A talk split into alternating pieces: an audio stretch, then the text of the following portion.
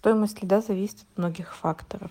А, Первый, естественно, это э, то, насколько макет хорошо зашел, да, то есть кликабельность вашего объявления.